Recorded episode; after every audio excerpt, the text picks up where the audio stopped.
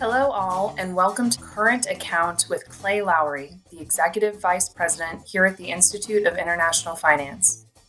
The purpose of this podcast is to bring to your attention current issues in international finance and economics, as well as provide a U.S. policy and politics angle on these different issues. Clay, over to you. Hello, and welcome to today's episode of Current Account. I'm your host, Clay Lowry. On this episode, I'll be talking about emerging market vulnerabilities.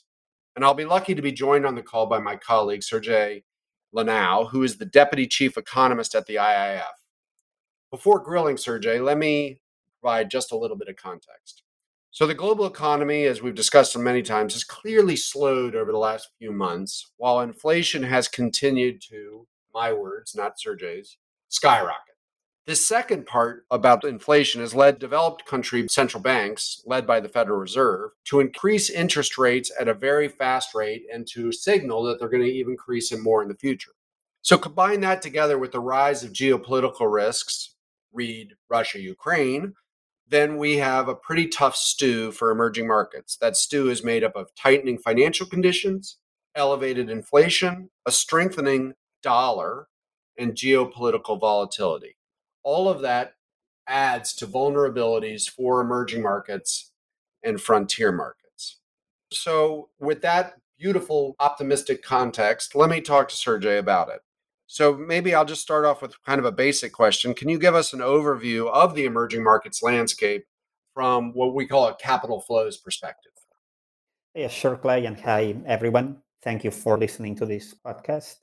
As you say, Clay, the global situation is not an easy one for any country. And of course, in this kind of environment, emerging markets tend to suffer, even if they don't display a lot of homegrown weakness. And this is a bit what we are seeing now. Big capital outflows in April and May in the initial phases of uh, conflict in Ukraine and when US interest rates were going up very fast. And also in late June, we are talking about some $14 billion from EM ex China, which is a significant amount. For a few weeks, outflows averaged 500 million, which is quite a bit. It is as much as we saw, for example, in summer of 2018, when there was a bit of an EM sell off prompted by worries about global recession, slowing manufacturing. So it is a sizable episode of outflows, but it doesn't qualify as one of the biggest in history. And we are nowhere near things like the onset of COVID, the global financial crisis, or any of these uh, giant shocks. And in recent weeks, flows have been quite flat. So we are seeing a bit of stability. So that's interesting. What you just kind of suggested is while there are some pessimistic signs out there, you're not completely pessimistic. You mentioned a few past times, and there has obviously been a rise in emerging market outflows. Is this time different? And if so, why is it different? So it is different in the sense that every shock comes with its own uh, characteristics. I think what makes it different from the episode everyone has in mind these days, which is the taper tantrum of 2013, it was also a time when US interest rates were going up fast. And this year, we've been in a similar situation in many respects. You know, we saw a lot of outflows back then in 2013. And the main difference between now and then is that back then it was easy to make the case that at least five emerging markets were very vulnerable in the sense that they had to borrow a lot of money to finance their trade deficits. They were importing a lot more than they were exporting. And they also had to refinance a lot of debt. So capital outflows, of course, didn't help that situation at all. Today, most emerging markets don't have to borrow that much. It's still bad news that capital is not flowing to your country. It makes interest rates higher. It also makes some borrowers struggle But compared to past episodes, the gross financing need is smaller, so it's a bit easier to handle the impact of uh, this kind of global shock that, as you were saying, really comes from US inflation, Ukraine, and a bunch of things that almost no emerging market has influence on. If I understood that correctly, it's basically you're saying you got to disaggregate all this. There are countries that are going to have problems, but there are some countries that are in better macroeconomic shape, better financial shape. You mentioned current accounts. Just lumping everybody together as emerging markets is a mistake. All of that to me makes a lot of sense.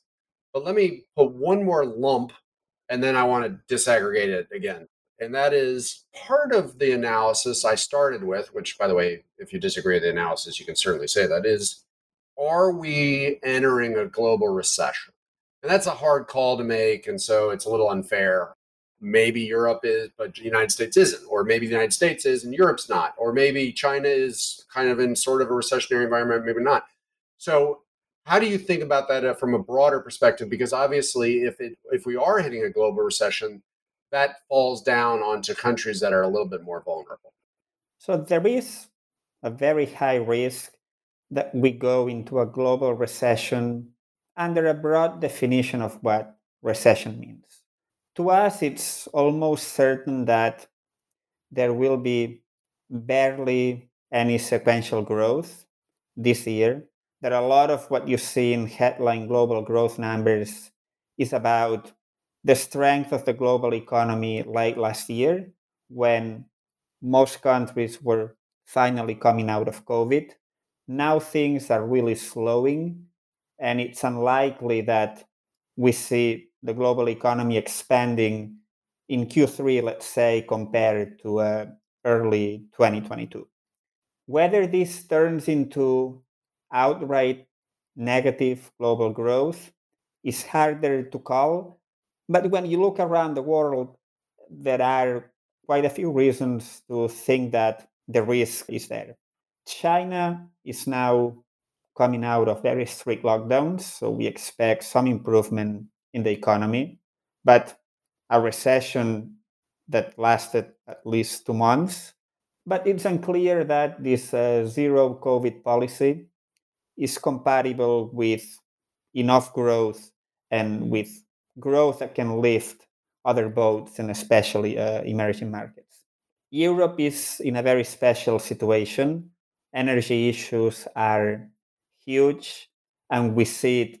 I think our highest conviction call on this front is that Europe is going to go through a meaningful recession, not just a small soft patch.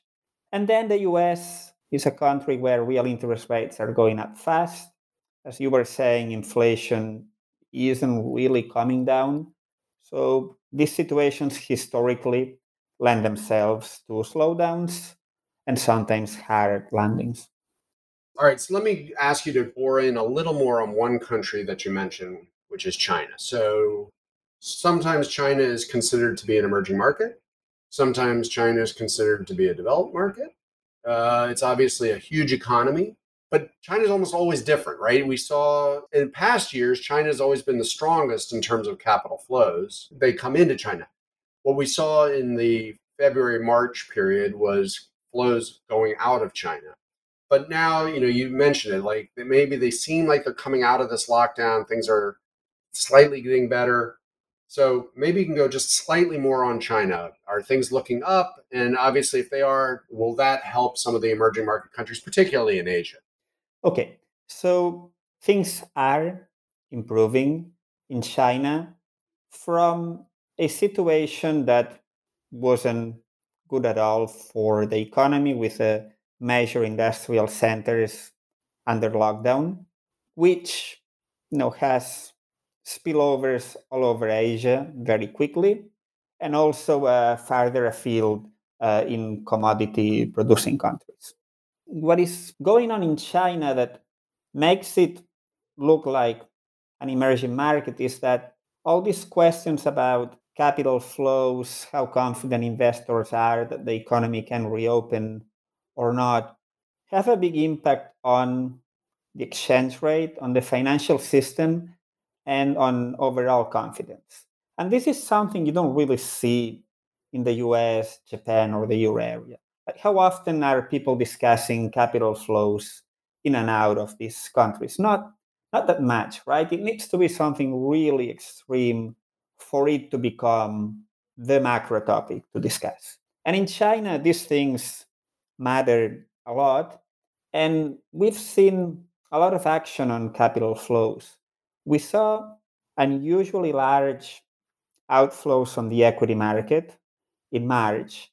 And that was a time when the main driving force was the real estate sector and policy uncertainty on this front.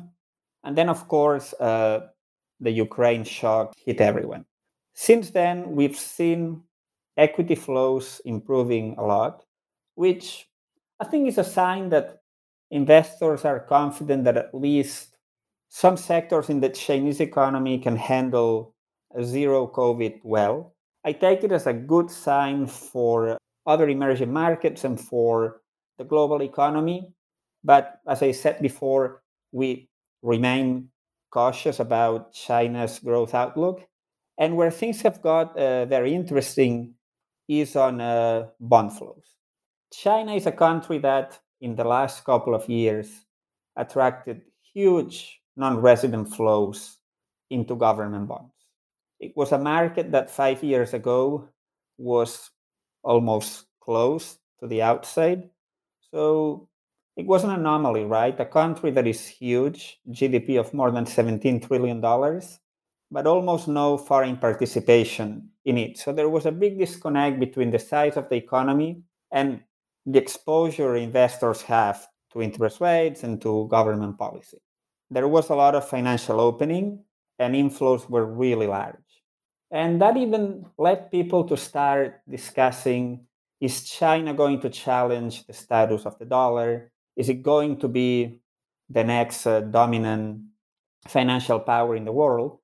And then we saw something really interesting starting in March with war in Ukraine, which is outflows from these Chinese government bonds of a size we've never seen before and that have lasted a good three months. And uh, that's, uh, that's a really unusual development in China and one that got our attention.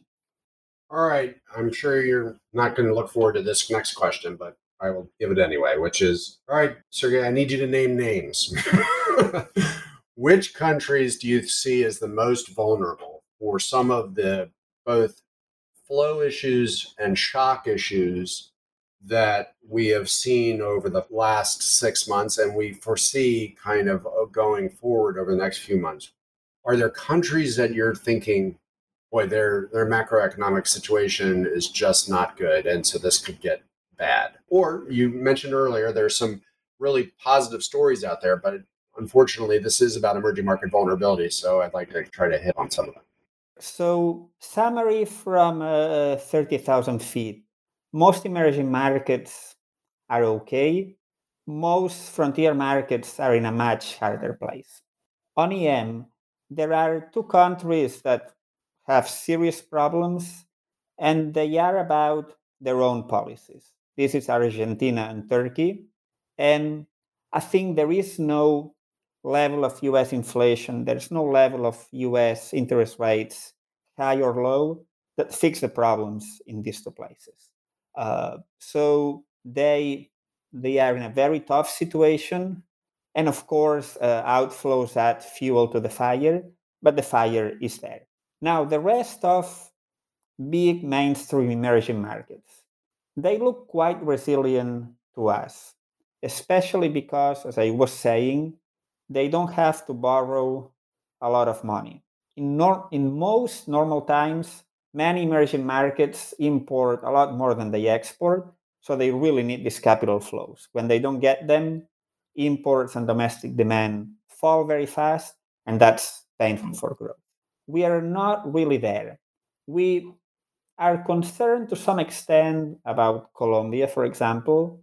India is somewhat at risk when it comes to the currency, we think, but none of these things looks like you know the fragile five of 2013 if you remember how people were discussing how higher us interest rates could kill brazil indonesia india south africa.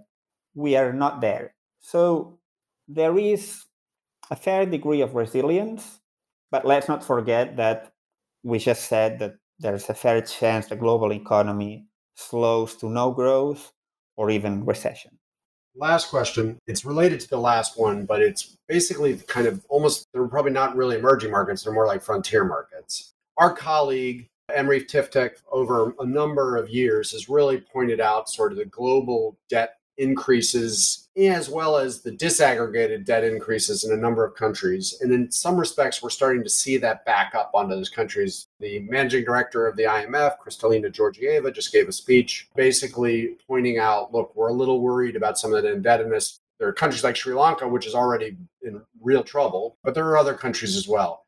Do you see this kind of rise in debt along with some of the risks that we talked about earlier affecting these frontier markets, or maybe a little bit even the emerging markets? Yes, so I think that in the frontier space, it makes sense to discuss whether there is a bit more of a systemic problem, or at least a problem that affects more than a couple of countries. In the emerging market space, I think it is very hard to argue that we are approaching a debt crisis, we are approaching something for the history books. Now, in frontier markets, things are complicated for a few reasons.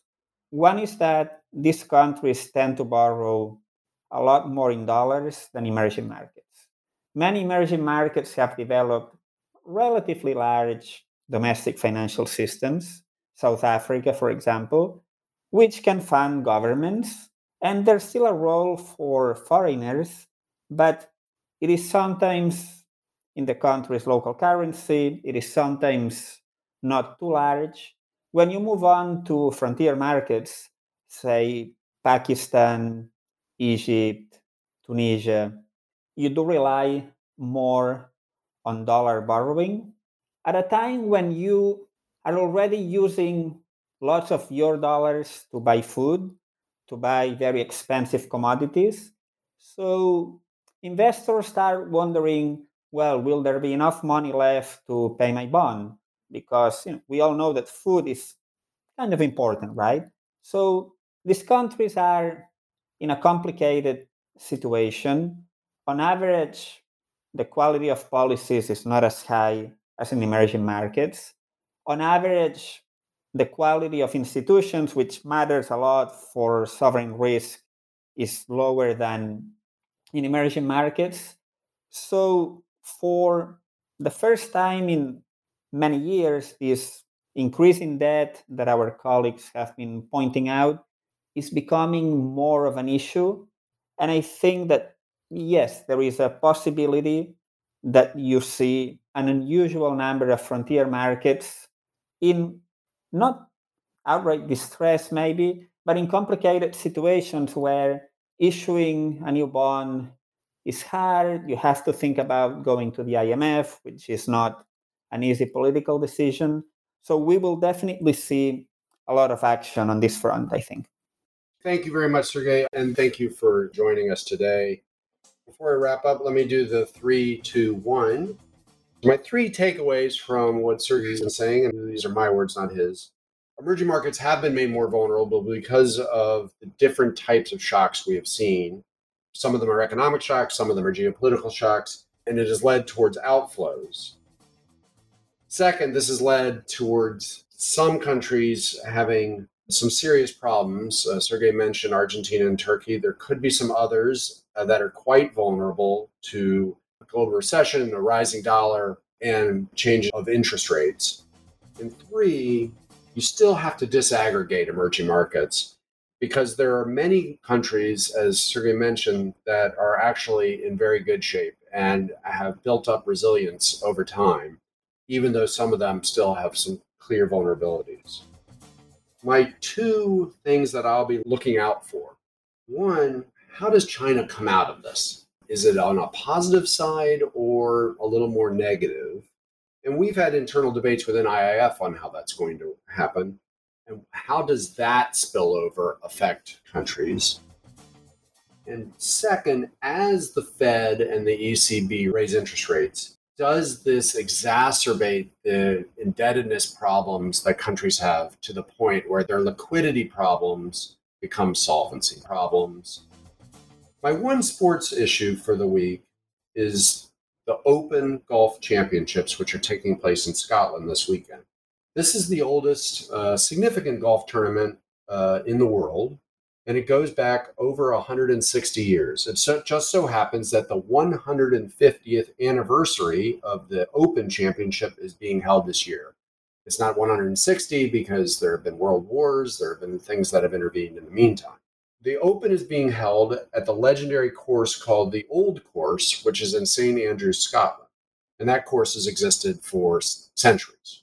The Open Golf Championships are played on what are called links courses. So these are very different from what we see in the United States or many other countries for that matter, which is that there are no trees.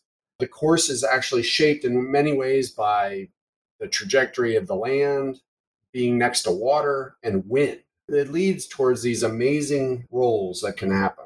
And if you haven't been following it, golf has been, been racked over the summer by the, the existence of different leagues in golf and whether or not the competition among them and could this ruin the game, I don't want to focus on that. Instead, I want to focus on a different concept, which is known as the GOAT, and that stands for the greatest of all time.